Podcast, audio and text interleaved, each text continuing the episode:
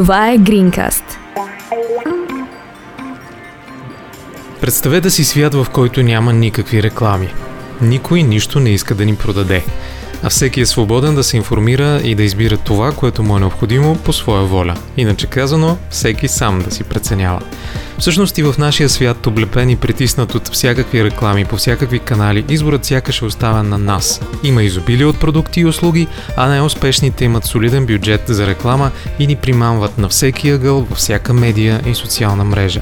А дали и колко често ни подвеждат рекламодателите? Да се доверим ли на газова компания, която твърди, че нейната услуга носи чист въздух? Да завием ли към бензиностанция, която настоява, че с нейното гориво ще сме бързи и неотразими като боен изтребител? Можем ли да вярваме на индустрия, която ежедневно произвежда гигантски количества парникови газове, замърсява околната среда и е готова на всичко, за да продължи да съществува на всяка цена? На изминалата 26-та конференция на ООН по изменението на климата в Глазгол са пристигнали 503 представители на индустрията на изкопаемите горива. Това показва разследването на международната организация Global Witness. Тези 503 лобисти на климатичната криза представляват най-голямата делегация на конференцията, която надминава броя на командированите от всяка една друга страна по света. Какво ли толкова са имали да кажат или да чуят на събитие, което би трябвало да се обяви категорично за изход от изкопаемите горива, за да се препотвърди отговорността на всички държави към целта на Парижкото споразумение за климата. Докато в Глазгол се правиха ситни дипломатически стъпки в правилната посока, хиляди хора се включиха в Европейската гражданска инициатива за забрана на рекламата и спонсорствата от компании за изкопаеми горива. Този епизод на Greencast е посветен на нея. Ще научите кога и защо беше обявена тя, какво представлява Европейската гражданска инициатива и как 1 милион граждани могат да променят бъдещето на целия Европейски съюз, когато застанат зад една обща кауза. По-късно в подкаста ще се включи ръководителя на бюрото на Европейския парламент в България Теодор Стойчев. С него ще говорим за ефективното взаимодействие между гражданите и европейските институции. А в началото Лора Фучеджиева от екипа на Greenpeace България ще ни разкаже най-важното за Европейската гражданска инициатива, която събира подкрепа и у нас. Кога и как дойде новината, че започва нова гражданска инициатива срещу рекламата на компаниите за изкопаеми горива?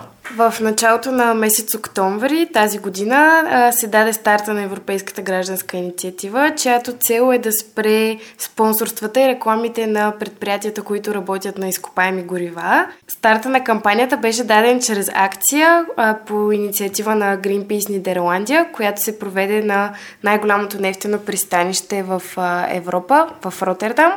Там 80 активисти окупираха пристанището и спуснаха банери от а, сградите там, които бяха събрани а, от самите активисти от различни места в Европа с а, реклами точно на изкопаеми горива и реклами, които изобличават а, тази индустрия и техния greenwashing, като се опитват да изкарват фалшивите решения наяве. А защо се налага мобилизация с точно такава цел и защо точно сега?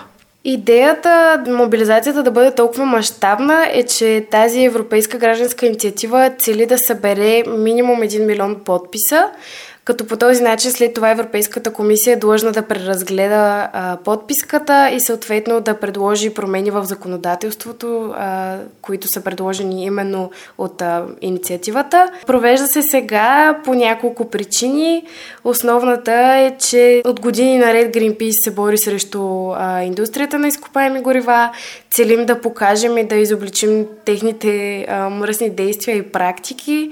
Целим да покажем, че всъщност има чисто бъдеще, което може да бъде осигурено по друг начин, чрез други източници на енергия, като възобновяемите източници на енергия и целим да покажем, че всъщност чрез тези компании, които продължават да използват рекламите и спонсорствата толкова дълго време, хората им вярват, тъй като изглежда правдоподобно. Виждаш реклама, виждаш хора, емоции, нормално.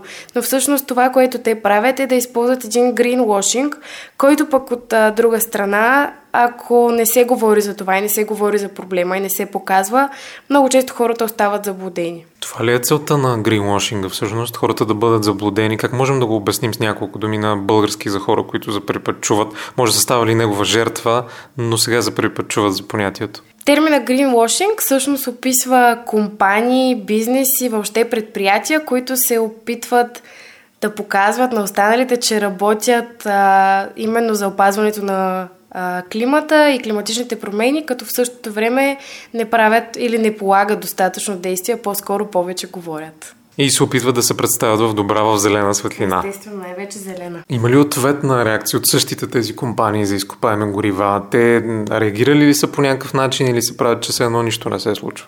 По-скоро се правят, че нищо не се е случило. Не е имало никакъв коментар от тяхна страна, не е имало никакво ангажиране с нас. А знае ли се колко харчат компаниите за изкопаеми горива на година за спонсорство и реклама? А, също с а, началото на Европейската гражданска инициатива беше а, публикуван и доклад на Greenpeace Нидерландия заедно с а, журналистическия блог Десмок. Това проучване анализира 3034 реклами за периода от декември 2019 до април 2021. И всъщност много интересно какво излиза. Близо две трети от анализираните реклами са greenwashing като анализират шесте най-големи компании, производители на изкопаеми горива. И интересно да отбележим че първенец в greenwashing рекламите, а, за да не казвам името, да не правим реклама, както една наша колежка казва, компанията, която е с седалище в а, Холандия и логото е с а, жълта мидичка. А, те имат а, 81% всъщност от техните реклами са greenwashing. Общия, така, ако го кажем в процент, от общия брой всички реклами на 6 компании, над 63% от тях са greenwashing. Това са много реклами с най-различни послания. Ние ги виждаме непрекъснато навсякъде. Радио, телевизия, те се опитват да си намерят място навсякъде, просто защото не им е забранено към момента. А, съответно харчат и доста пари, просто защото разполагат с тях, понеже са много могъщи. А в какво могат да вложат тези средства? ако инициативата завърши успешно с законодателна промяна. Тоест, ако ги облегчим, да не им се налага да харчат толкова много пари за реклама, къде могат да отидат те? Тези пари могат да отидат в а, общностите, в домакинствата, въобще в а, държавата и говорим на местно ниво, така че хората да имат този ресурс и тази подкрепа на национално ниво, те да могат да създават така наречените кооперативи, за които от години вече настояваме за тях и говорим, че децентрализираната енергия е всъщност а, бъдещето, което ние виждаме и това, което ние виждаме като а, альтернатива на изкопаемите горива, т.е. да има една финансова помощ и финансов стимул за това обикновения потребител да може да децентрализира своята енергия и съответно да може да създава толкова колкото му е необходимо. Ако компанията с мидичката за лого обаче реши да, да пусне точно такава реклама, окей, супер сме ние в крак с времето и искаме да направим енергийна общност. Трябва ли отново да сме внимателни? За какво да следим много интересен пример мога да дам с вестника Guardian. Те, например, от миналата година вече нямат реклами на производители на изкопаеми горова в своите вестници и дори тези същите компании да преминат и да решат, че вече ще разпространяват ВЕ енергията, те пак не ги допускат на своите страници. Тоест, може би малко се приема като заклемяване, но ако веднъж си влязал и то толкова години наред си в тази мръсна индустрия, няма как толкова бързо ти да промениш своето мислене и възгледи. По-скоро, както се казва на български, имаш едно на ум. Значи, видял си ги с какво се занимават, техния бизнес модел и въобще как работят, някак си нямаш вече доверие към тези компании. Идеята е никой никога да не забравя за тяхното въздействие до момента през всичките тези десетилетия. Повечето компании, срещу които е насочена Европейската гражданска инициатива, са на пазара отдавна, предполагам. Да, доста отдавна. Компанията Total е била предупредена още през 1971 година, т.е. това са близо 50 години, е била предупредена, че най-вероятно изкопаемите горива и целият им процес а, от добиването до въобще до крайния продукт, най-вероятно би имал отражение върху климатичната криза. И това, което те правят, толкова години наред е да не слушат науката, да се опитват да я принизят и съответно да крият за тази мръсна част на въглищата. Това е много интересно, защото 71 е рождената година и на Greenpeace. Тоест по едно и също време се заражда една от най-влиятелните, една от най-подкрепаните неправителствени организации за защита на природата. От друга страна, преди 50 години една от най-могъщите компании за изкопаеми горива разбира, че нейната дейност може да има необратими последици върху околната среда, върху климата, но въпреки това нищо не прави. Може ли според теб това да промени мнението на хората? А, може ли това да е плюс към Европейската гражданска инициатива? Ами, защо да не може? Предполагам, че може. Аз съм оптимист и вярвам, че в нас лежи тази отговорност и тази сила да променим нещата, които не ни харесват, да променим бъдещето. И разполагаме с всичката възможна информация на света, така че просто трябва да я, да я прочетем, както се казва, да повярваме в нея, да повярваме на науката най-вече. Има редица проучвания, дори и последното проучване на IPCC, на Междуправителствения комитет по изменение на климата, те също казват, че вече има код червено за човечеството. Тоест, парниковите газове са стигнали едно такова ниво, че ако те не бъдат намалени, ще има необратими последици за човечеството. Естествено, все още имаме време и има какво да направим, така че това да не се случи. Може би по-големия въпрос е какво в действителност е в състояние да промени човешките навици, защото ако говорим за неща, които правим ежедневно, автомобилите ни, тази традиция да се ходи да се спира на бензиностанция, понякога да се пие кафе, да се дават понякога луди пари, защото и горивата скачат. Тоест, на хората ще е необходимо да променят и начина си на живот до голяма степен. Според теб, възможно ли е това да стане скоро, ако е обявен код червено, съответно ние трябва да действаме бързо и как да се вдъхновяваме ни други. И как да помогнем на тези, на които им трябва повече убеждаване, да сме по-резки, по-остри с тях или да намерим друга тактика, с която да им кажем, че наистина е време тази промяна да се случи. Бих казала, че 21 век е века на адаптацията и гъвкавостта. Просто човечеството се сблъсква с много интересни събития, нетипични. За нас самите, най-вероятно за предците ни не е толкова, но са неща, пред които и предизвикателства, пред които сме изправени ние в момента като човечество. Вярвам, че хората могат да променят навиците си. Всичко опира до нас самите и до това какво искаме да видим в утрешния ден. От една страна е това. От друга страна, си мисля, че това, което Greenpeace се опитва да направи е да говори за проблемите, да говори с политици, да говори с хора от бизнеса, от различни сектори и да изобличава тези проблеми. Но когато хората от среща не искат да ни чуят, това, което ние правим е вече нашите така наречени демонстрации, така че да привлечем вниманието и на другия човек, и на обикновения човек, който е трета страна в проблема, но да го види и той, да види защо сме там, какво целим, какво се опитваме да кажем. И е нещо много важно, тъй като цялата ни дейност и работата ни винаги е била свързана с това да показваме проблема заедно с неговото решение. А възможно ли е, ако тази европейска гражданска инициатива завърши успешно с законодателна промяна, това по някакъв начин да се отрази негативно на гражданите? Изобщо целта на гражданската инициатива, като спре рекламите и спонсорствата, е да не се дава тази трибуна на тези компании, които се промотират като чисти, както ги нарекохме в началото.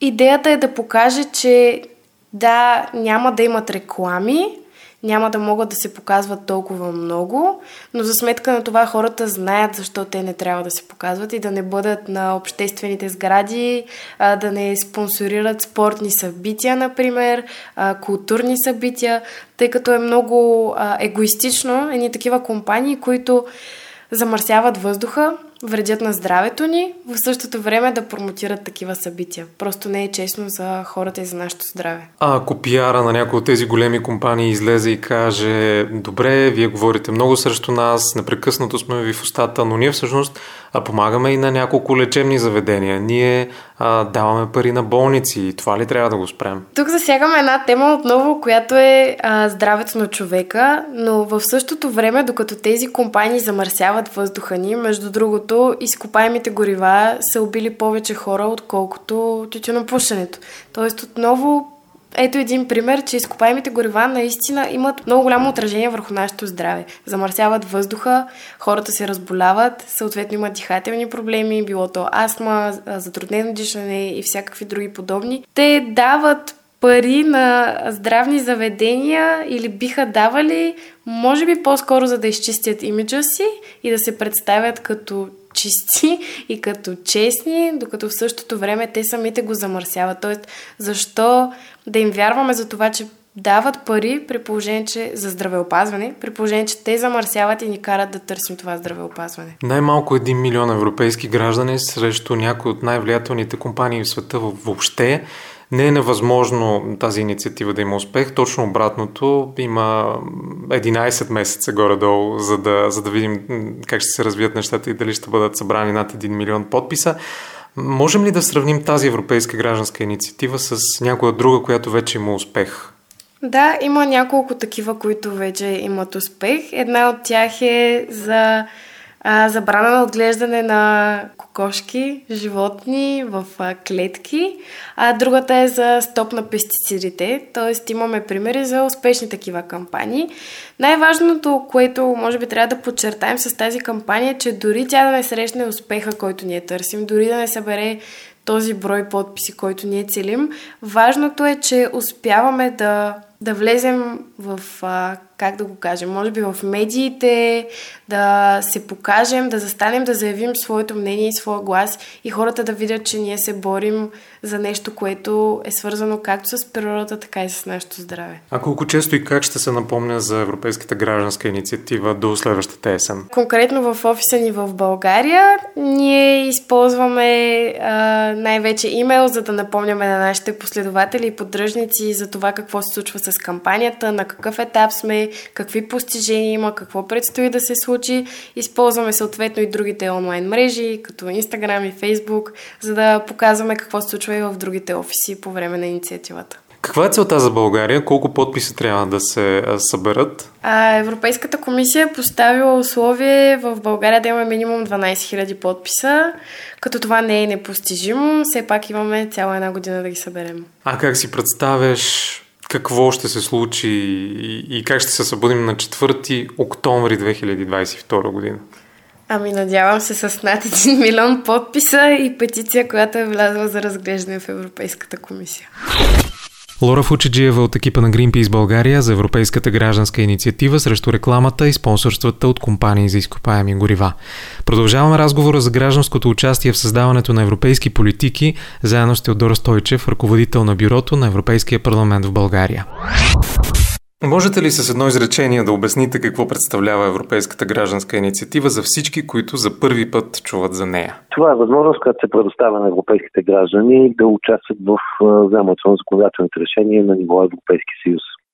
Или казвам по друг начин, ако се организират достатъчно много хора в определен брой държави на Европейския съюз, да могат да поискат Европейската комисия да предложи съответно законодателство в дадена област, което важно да кажем, трябва да попада в сферата на компетенциите на Европейския съюз. Или в малко повече, ако трябва да развием, най-общо казано, поне 1 милион човек от поне 7 държави членки трябва да подкрепят такава инициатива, за да може съответно тя да бъде разгледана като възможност за предприемане на законодателни мерки от страна на Европейската комисия и ако съответно тя прецени да предложи законодателен пакет вече на другите две институции, които да вземат решение по неговото приемане.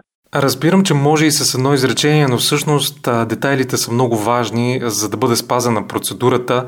Какъв път изминава всяка една инициатива от идеята до реализацията? Кои са задължителните стъпки, които инициаторите не бива да пропускат? Задължителни стъпки не са малко, тъй като логично това включва и различни държави, включва и събиране на съответната подкрепа, така че първоначално трябва да бъде заявена инициативата към Европейската комисия. Има си специална процедура да се организира съответно граждански комитет, който да координира най-общо казано тази инициатива, която трябва да бъде представена в държавите, от която тръгва тази инициатива. Както казах, най-малко 7 различни държави от Европейския съюз. И съответно след това се разглежда нейната регистрация в Европейската комисия с кратко описание. Тя вече трябва да бъде разгледана от страна на комисията може да бъде отказана регистрация, примерно ако инициативата е очевидно несериозна или пък ако е оскърбителна или има злонамерено измерение или пък противоречи с ценностите на Европейския съюз, които са заявени в договорите, така че не е задължително тя да бъде регистрирана, но ако бъде регистрирана, след това вече стигаме до събирането на подкрепа за тази инициатива, която може да бъде в, както казах, така в най-малко 7 държави трябва да бъдат събрани тези 1 милион подписа. Те могат да бъдат подписи физически, могат да бъдат и в съответната онлайн система, като няма ограничение спрямо хората в колко държави от Европейския съюз могат да подкрепят. Необходимо е също така тази подкрепа от 1 милион поне от 1 милион човека да бъде събрана в рамките на 12 месеца, което също не е малко предизвикателство. След това вече трябва да се проверят и се удостоверят в съответните държави събраните подписи за подкрепа и а, след това вече се финализира самата процедура, предоставя се към Европейската комисия, която започва да разглежда и се произнася за това дали ще предприеме мерки за приемане на ново законодателство. Има възможност и да не предприеме такива. А какво показва историята? Удобен и успешен механизъм ли е Европейската гражданска инициатива? Има ли примери, които можем да посочим, че са завършили с щастлив край за своите инициатори? Ами, гражданската инициатива е введена през 2011 година. Както вече казах, този 1 милион подписа не е малко предизвикателство към успешното финализиране на дадена такава инициатива на европейско ниво. До момента вече 6 инициативи са събрали необходимия подпис и са удостоверени като такива. Те вече са били разгледани от организирани си изслушвания от Европейския парламент. Комисията е предоставила отговора си дали ще предприеме или не действия в дадена насока. Като примерно най-успешната е инициативата за право на вода, което беше прието за универсален достъп за право на питейна вода с определено качество, което вече беше прието законодателство.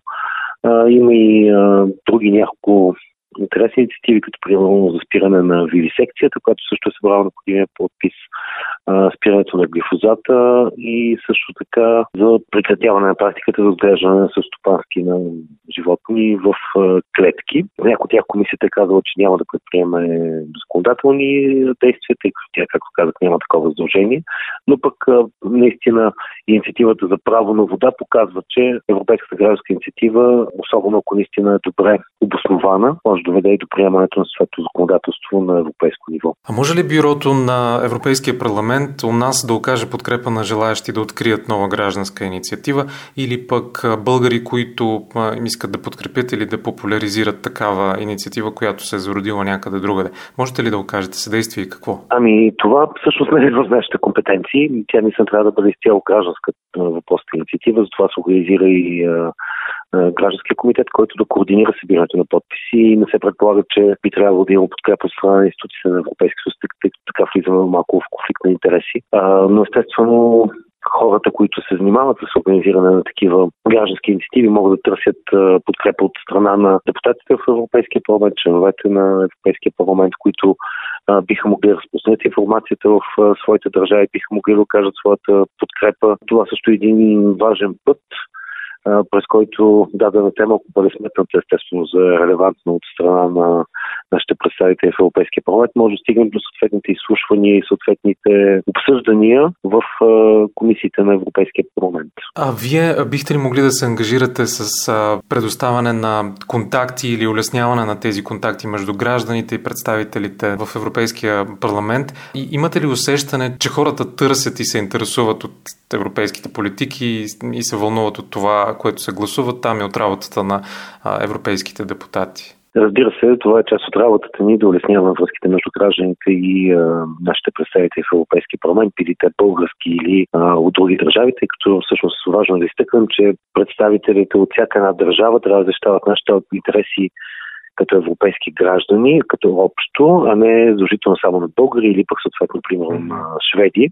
Така че може да се обръщаме към всеки един представител в Европейския парламент, ако естествено това влиза в неговите компетенции, примерно в комисиите, в които работи. Слава Богу, в ерата на интернет и на комуникациите, всичко това е много лесно направено в онлайн формат. Поради просто причина, че на страницата на Европейския парламент могат да бъдат намерени контактите било то телефони, било то имейли, на, както и адрес. Ако някой все още предпочита добрият стар а, начин с комуникацията, чрез изпращане на писма, могат да бъдат намерени на страницата, така че връзката може да бъде осъществена много лесно. Европейските депутати естествено откликват и отговарят в, а, на такива запитвания и начини за свързване с от страна на гражданите, като разбира се трябва да си има предвид, че понякога към тях постъпват наистина хиляди имейли или обаждания, така че понякога може да отнеме известно време, но съм сигурен, че те в крайна сметка ще обърнат внимание нещо, което пристига от техни избиратели и въобще от европейски граждани. А според мен от страна на гражданите има, има интерес към решенията, които се вземат в Европейския парламент, от Европейския дневен ред, от законодателството, което се разглежда. Естествено, в рамките на разумното, какво имам предвид по това? Говоряки примерно за Народното събрание в България, едва ли всички граждани в България имат представа какво точно се разглежда в дадения момент от законодателните комисии на Народното събрание или в пленарна зала. По същия начин стоят нещата и с Европейския парламент. Информация има качена на нашите сайтове. Работим естествено много тясно и с медиите, с неправителствени организации за предоставяне информация за това какво се обсъжда в дадения момент от е, Европейския парламент. Сме на среща, разбира се, ако трябва да помогна с контакти или с повече информация, защото наистина е важно какво се решава в Европейския парламент, поради проста причина, че вече между 70 и 80% според различни изследвания от националното законодателство де факто вече се приема на европейско ниво. Много ви благодаря за тази готовност да, да се включите и да съдействате във всеки един момент и а, по всеки актуален въпрос. Този наш разговор доказва а, вашата готовност и ангажираност. Разяснихме детайлите за задвижването на една европейска гражданска инициатива, а има ли други възможности гласа на гражданите да бъде чудо в Европейския парламент? Тук пак бих обърнал внимание много сериозно на връзката с европейските депутати. Те са хората, които заедно естествено с съвета на министрите където се представят всички държави членки отново, решават дали даден, дадено законодателство да бъде прието и как да бъде прието в неговата окончателна форма. И връзката с гражданите и още с заинтересованите страни, както се казва на български или така наречените стейхолдери, е много важно в процеса на обсъждане на дадено законодателство. В миналото имало не един и два примера, когато голямо активизирана страна на на неправителствени организации, на в някои случаи на стотици хиляди индивидуални граждани, които изпращат имейли и се обаждат по телефона на своите представители в Европейския парламент, е довело до спирането на дадено законодателство, срещу което се надигна именно така определено гражданско недоволство. Така че тази връзка е изключително важна. Разбира се, има и други начини, чрез които гражданите могат да се включат в законодателните процеси.